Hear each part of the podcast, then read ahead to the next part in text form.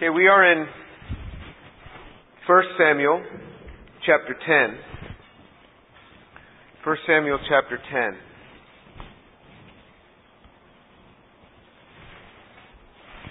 And last time we had talked about, we're, we're, we had read the first portion about how Samuel had anointed Saul to be ruler. And then he proclaimed over him several things that would happen. Three specific things he said would happen. So let's read that again. 1 Samuel chapter 10, reading from verse 1. Then Samuel took the flask of oil and poured it on his head and kissed him and said, Has not the Lord anointed you ruler over his inheritance? When you go from me today, then you will find two men close to Rachel's tomb in the territory of Benjamin at, at, at Zelzah. And they will say to you, The donkeys which you went to look for have been found. Now behold, your father has ceased to be concerned about the donkeys and is anxious for you, saying, What shall I do about my son? Then you will go from there, and you will go as far as the oak of Tabor, and there three men will go up to God at Bethel, and they will meet you, one carrying three young goats, another carrying three loaves of bread, and another carrying a jug of wine. And they will greet you and give you two loaves of bread, which you will accept from their hand, and afterward you will come to the hill of God where the Philistine garrison is. And it shall be, as soon as you have come there to the city, that they will meet, that you will meet a group of prophets coming down from a high place with harp and tambourine, flute and lyre before them, and they will be prophesying.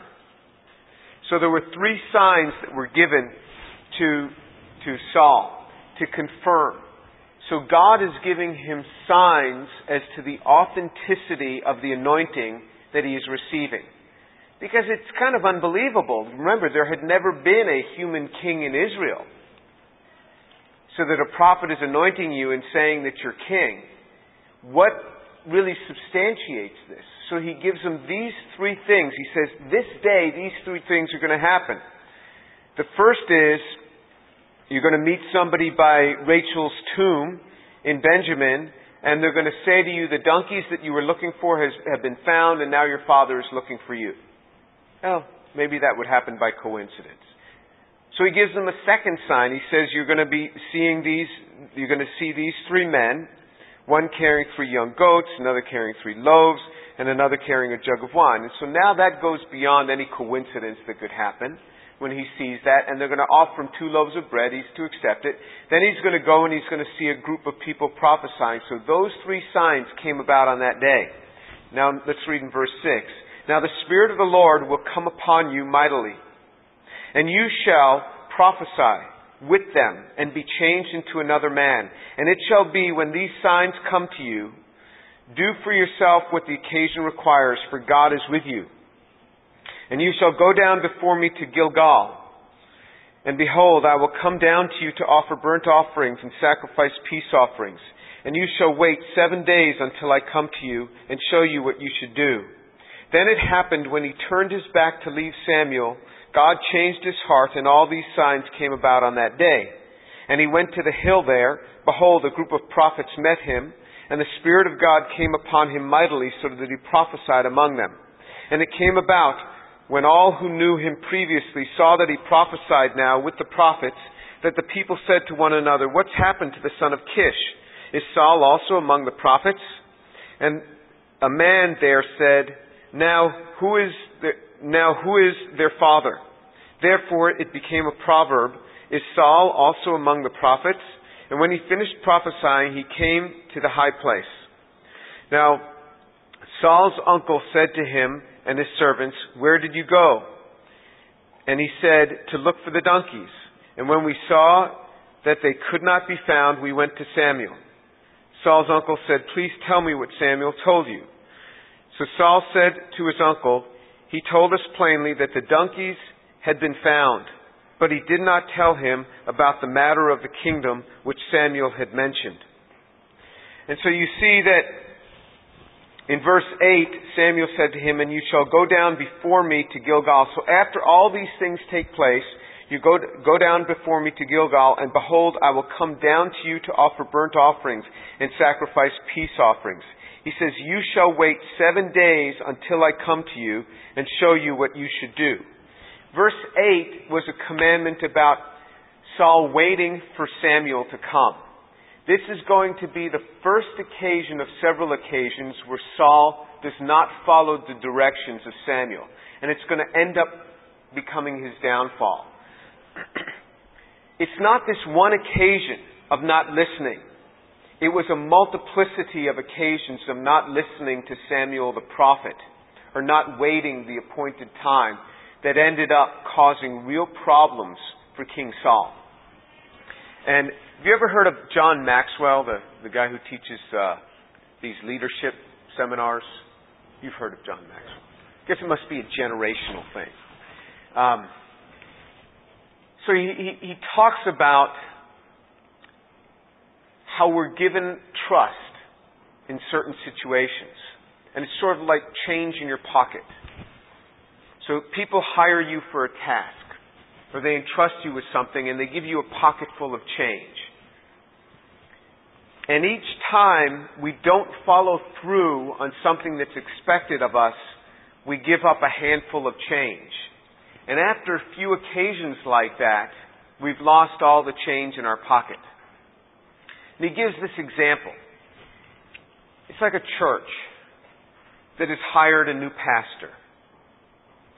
So the church is all excited because this new pastor is there.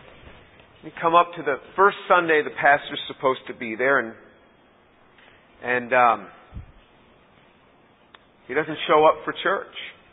The pastor doesn't show up. Then the next day he comes into work and all the all the elders of the church are there, waiting in the conference room. He's wondering what's going on. This is Monday morning, and the elders of the church are here. So he goes in and sits down, and the elders of the church are just looking at him, waiting for an explanation. And he looks at them. He says, "And so, what's the difficulty?" And they said, "Well." Yesterday was Sunday. And the new pastor says, Oh, oh did, I forget? Yesterday was Sunday. I knew I was forgetting something. I even told my wife, I feel like I should be somewhere. He's given up a lot of change on, on that first day of work. You see what I mean? from that point on, they're always going to be suspicious. I mean, if he blows it one more time, I'll tell you he's out of there. One more Sunday, if he misses, he's out of there. We're given a pocket full of change, but with continued lapses. Now, all of us can forget something. We all miss appointments. I've missed plenty of appointments. But if I miss an appointment, I am really, really careful that I don't miss the makeup appointment with that person really careful. I'll leave myself multiplicity of notes. I'll tell my secretary, remind me, because you don't want to miss an appointment with that person a second time, or else it really says something. Once made an appointment with a student because his mother wanted me to meet with him. And so I made an appointment with this student to meet him for lunch. And he never showed up. So, you know, I'm there waiting at the restaurant and he never showed up. And I thought, well, you know, over the next day or two, I'll get an email. And I never got an email from him. Nothing. Nothing did I ever get from him. And, uh, you know, just kind of disappeared. And then finally, a while later, I talked to him about this. He says, I don't even remember we had lunch planned. I said, you know, I've got a message from you. I've got a series of emails. And, and uh, uh, but it left me with something about the guy. This this is the first occasion that he messes up. So remember that. When you're given responsibility, it's like change in your pocket. And a few times of handing out fistful of change, people no longer will use you. But what I really want to look at is this occasion, these three things happen. In verse 5, it talks about the prophesying. You're going to see men prophesying. It says in verse 6, Then the Spirit of God will come upon you mightily, and you shall prophesy with them and be changed into another man. And it shall be when these signs come to you, do for yourself what the occasion requires, for God is with you. So he left it kind of open. He said, when these things happen, do what the occasion requires.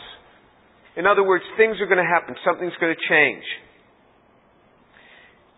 In verse 9 it says, Then it happened when he turned his back to leave, to leave Samuel, God changed his heart, and all those signs came about on that day. In the one day, those three signs came about, but as he turned his back, God changed his heart. Just like that. God changed his heart. He turned his back to leave, and God did something on Samuel's heart. This sort of thing happens. God changed his heart. On that one occasion, he turned around, God changed his heart. And in verse 10 it says, And when they came to the hill there, a group of prophets met him, and the Spirit of God came upon him mightily, so that he prophesied among them. So exactly what had been told was, you will meet these prophets. And he back up in verse 6, Samuel had told them, when you see them, the Spirit of God is going to come on you, and you shall, will come upon you mightily, and you shall prophesy with them and be changed into another man. And here, Saul starts prophesying. Something happened. Something changed in his heart. This happens very often on the day of salvation when a person has gone a portion of their lives, usually into adulthood, where they've not known the Lord.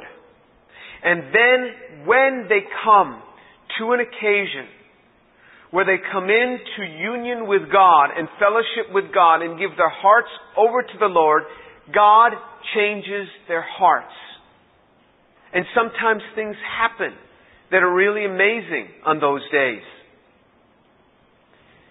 For me, it was in 1977. I was a freshman in college, and I was all alone in my room, and I invited Jesus into my heart. Something happened to me on that day. To this day, I remember it. I asked Jesus to forgive me. Again, all alone in my room. I was on my knees.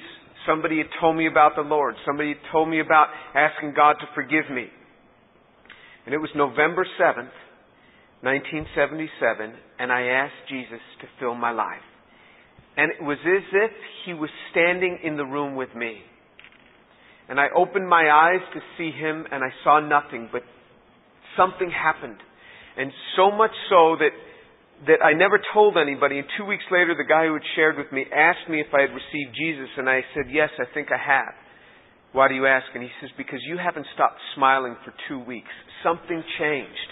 Something was different in my heart.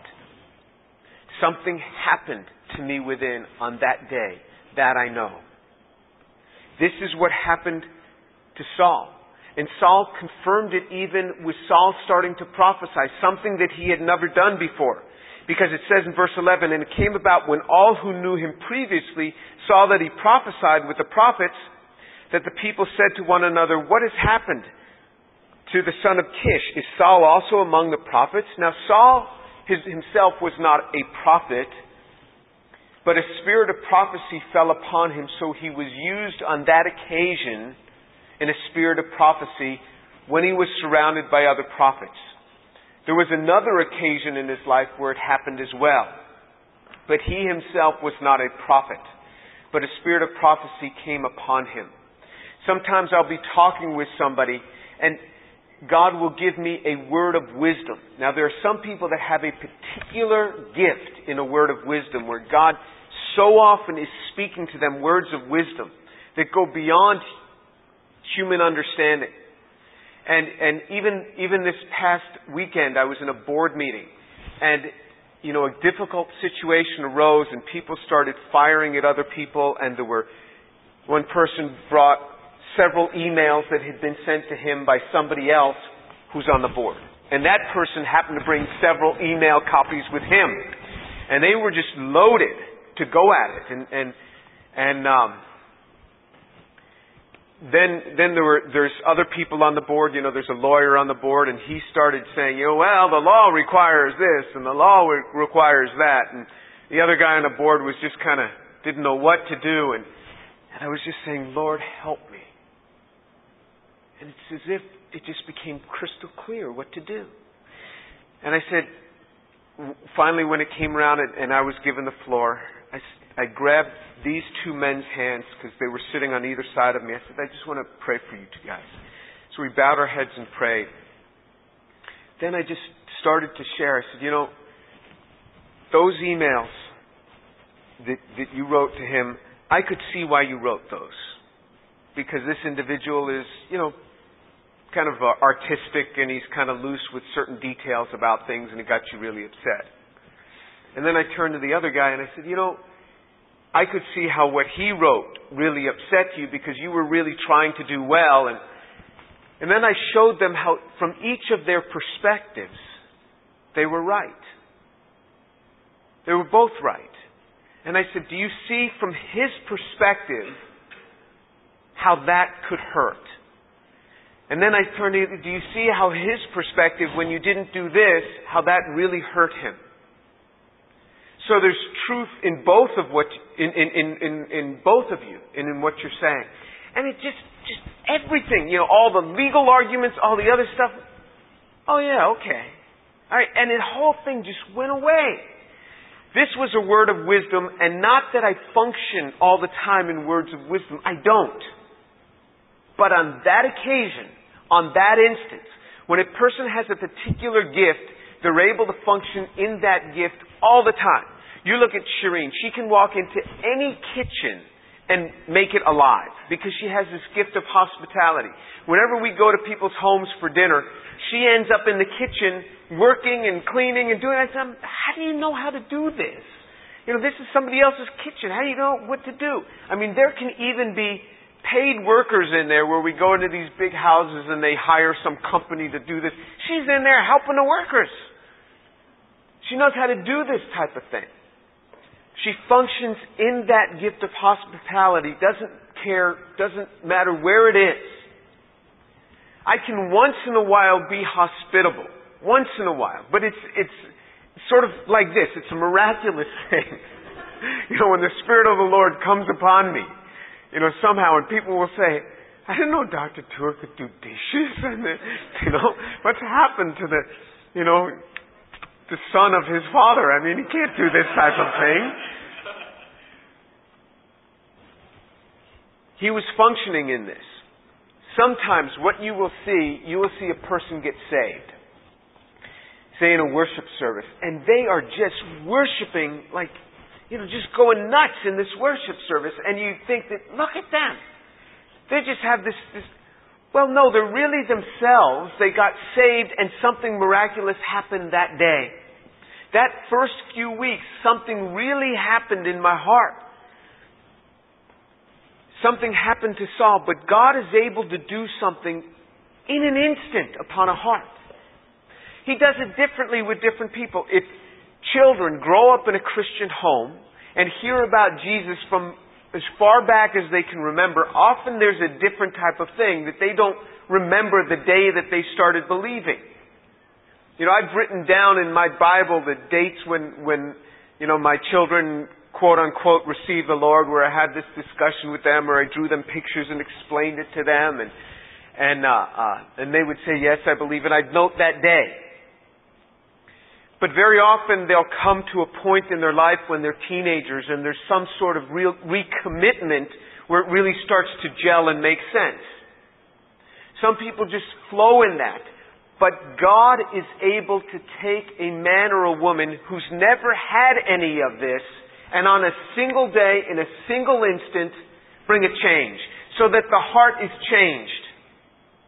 Saul changed on that day.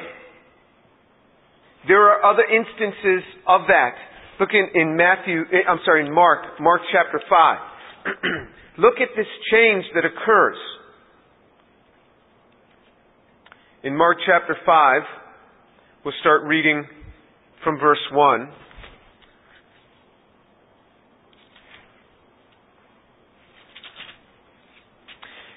Mark 5, verse 1. They came to the other side of the sea in the country of the Gerasenes. And he got out of the boat. Immediately a man from the tombs with an unclean spirit met him. And he had his dwelling among the tombs, and no one was able to bind him any more, even with chains, because he had often been bound with shackles and chains. And the chains had been torn apart by him, and the shackles broken in pieces, and no one was strong enough to subdue him. Constantly, night and day, he was screaming among the tombs and in the mountains and gashing himself with stones. Okay, so this is a pretty rough guy. I don't think anybody here can, you know, can claim this. You know, as tough as your past is, I mean, this guy is amazing. He lived among the tombs. They would you know, send groups of men to bind him with chains and he would break them with shackles and with chains, tear himself, tear these in pieces. No one could subdue the man. And then he would sit up in the, in the graveyards and gash himself with rocks. Seeing Jesus from a distance, he ran up and bowed down to him, and shouting with a loud voice said, What business do we have with each other, with each other, Jesus, Son of the Most High God, I implore you by God, do not torment me. For he had been saying to him, Come out of the man, you unclean spirit. So what prompted this man to do this? Because Jesus had been saying to him, Come out of the man, you unclean spirit. If you think that Jesus spoke one word, spirit come out, and boom, the spirit came out, he didn't in this instance. Not that Jesus couldn't have commanded the thing out with just a thought with a single word. Jesus could have. But on this instance, Jesus didn't command it out with a single word. It said, For he had been saying to him, Come out of the man, you unclean spirit. And he was asking him, What is your name? And he said to him, My name is Legion, for we are many. And he began to implore him earnestly not to send him out of the country. Now there was a large herd of swine feeding nearby on the mountain. The demons implored him, saying, Send us into the swine so that we may enter into them. And Jesus gave them permission. And coming out, the unclean spirits entered the swine, and the herd rushed down over the steep bank into the sea, about 2,000 of them, and they were drowned in the sea. So Jesus is commanding the demons to come out. Commanding. Had been commanding multiple times. So when you see somebody praying, multiple times. You don't think, well, if you were really spiritual, you only have to pray once. No, Jesus gave us an example. In this case, he was casting out a demon. He didn't even just say it once. He was saying it a a multiple of times. He was doing this multiple times. Again and again. Not that he couldn't, but for our sakes. So that if we're ever in this, and we have to deal with issues in our lives more than once, it doesn't mean that we particularly aren't children of God. Jesus does it for our sake so that we can see. And then the demons don't come out. They start negotiating with him. Well, if we come out, don't make us leave this land. Let us go into the swine over there up in the hill. You'd think Jesus would say, no, get out of here never come back. Go far, far away. You know, go to, I don't know, in the bottom of the Pacific or something. But he says, okay, you know, we can accept that bargain.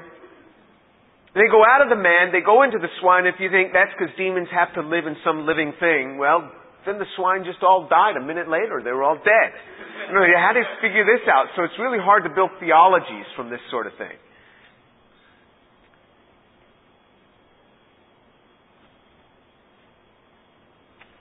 It says in verse 13, uh, Uh, I'm, I'm sorry, in verse 14, the herdsmen ran away and reported it in the city and in the country, and the people came to see what had happened. They came to Jesus and observed the man who had been demon possessed, sitting down, clothed in his right mind, the very man who had had the legion, and they became frightened. It says in another one of the Gospels that this man used to run around naked in the tombs. That's why it says here he was clothed. You know, we assume that, you know, why should it say he was clothed? Because we assume, it doesn't say every person in the Bible you meet in the Bible, it doesn't say he was clothed. No, we assume they had clothes, but in this instance, it says he was clothed because in the other Gospels it reports that he used to run around naked in, in, in the tombs, around the tombs. So now he was clothed. And in his right mind, the very man who had had the legion and they became frightened. God changed the heart of a man on a single day. In a single instance, Jesus was able to do that. God does that today. He's able to change the heart of men. God does that. It is a miraculous work. Saul was changed in a single day. In a single moment, his heart was changed. Why didn't Saul just start walking and not have any problems? For the same reason that we get saved, we know the Lord, and we have all sorts of spats of rebellion. David knew the Lord very well, but he ended up raping a woman, having her husband killed, all the time when he's saved. You go into the prisons. I've worked in the prisons for 10 years. Lots of saved people in the prison. I mean, these guys are authentically saved. And they didn't just receive the Lord in the prison. Some of them did, but many of them didn't. They had received the Lord as children, or long before they ever went into prison. Things happened where they drifted. This happens to people just as happened to Saul. It does not negate what God does, the work that He does. In a single day, He can change a person. In a single moment, He can change the heart. In a single instance, salvation can come. But problems too can arise. We can give up those pockets full of change with God. You know, I was reading this week by uh, a portion by Charles Spurgeon, the Prince of Preachers. And he's, he's expounding upon the verse of Deuteronomy 30, verse 3, which says, The Lord thy God will turn thy, thy captivity. And this is what he says concerning that verse. Remember the verse is, The Lord thy God will turn thy captivity. God's own people may sell themselves into captivity by sin. A very, very bitter fruit is this, of an exceedingly bitter root. What a bondage it is when the child of God is sold under sin, held in chains by Satan, deprived of his liberty, robbed of his power in prayer, and his delight and his delight in the Lord.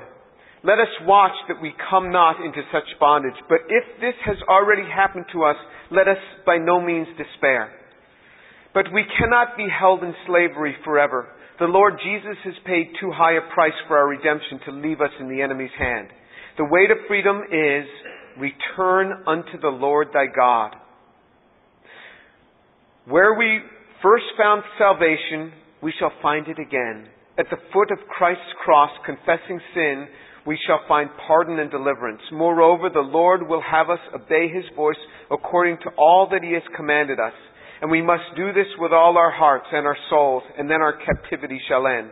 Often depression of spirit and great misery of soul is removed as soon as we quit our idols and bow ourselves in obedience before the living God. We need not be captives. We may return to Zion's citizenship, and that speedily. Let us turn our captivity. You know, I I can tell.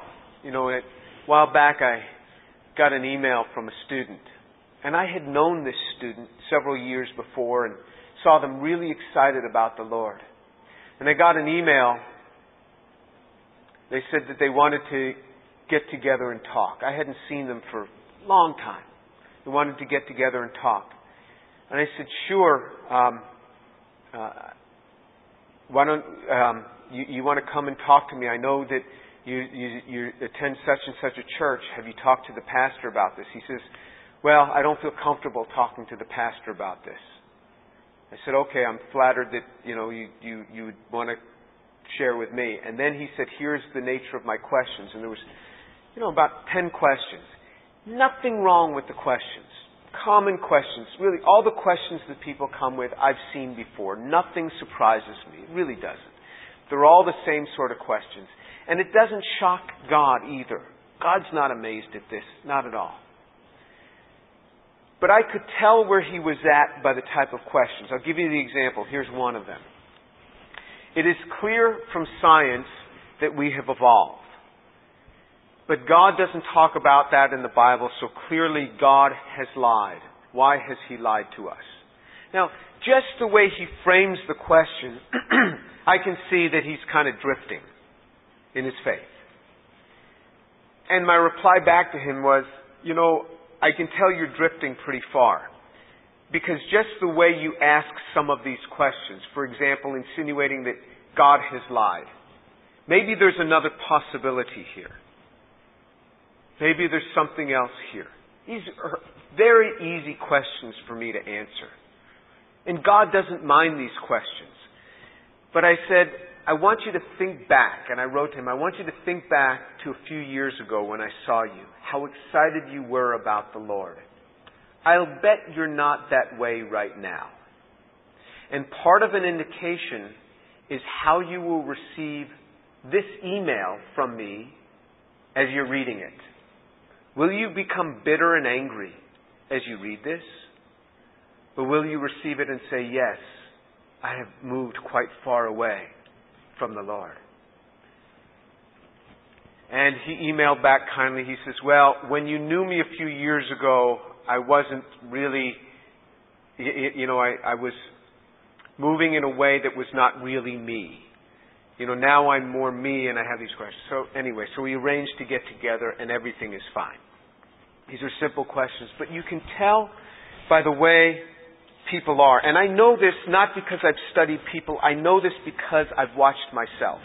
When I start becoming angry, cynical, critical, discontent, and complaining, I know that I'm drifting from the presence of God. That doesn't mean that I've lost my salvation. That doesn't mean the reality of what Jesus did to me on that day, on November 7th, 1977, didn't have its effect. It had an extraordinary effect. I was going around telling all sorts of people about Jesus. I had a shirt made up that says, I've been born again. That was before there were Christian shirts.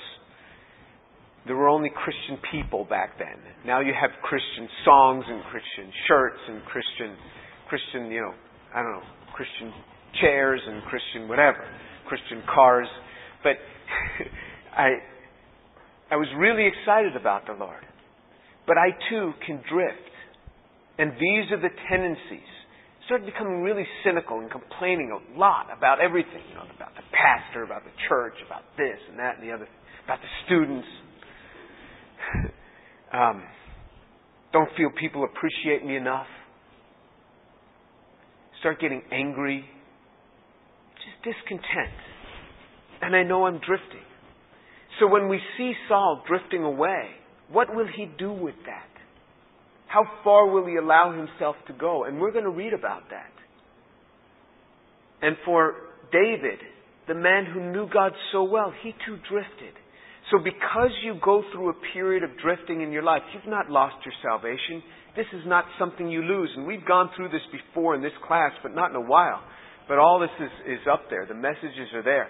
When you read, for example, in the book of Hebrews about slipping and, and not being able to be drawn back and how salvation, uh, how baptism saves you, this is very clear.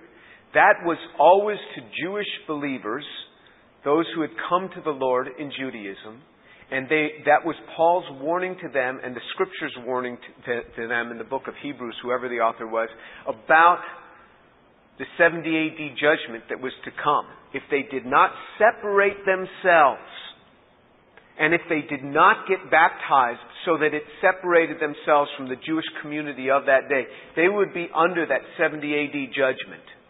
They had to separate themselves and eventually move out of that city because the judgment was coming.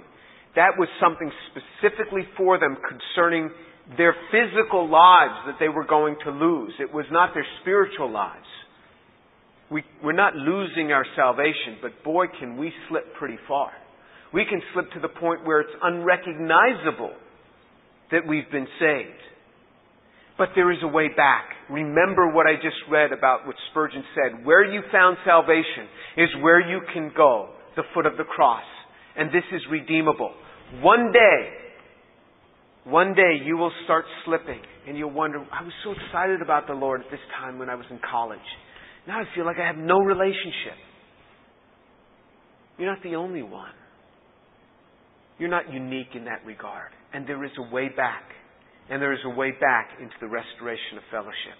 You come back to the Lord. Don't allow yourself to go so far that you get like Saul, that end up dying in misery. But get the restoration that comes. Let's pray.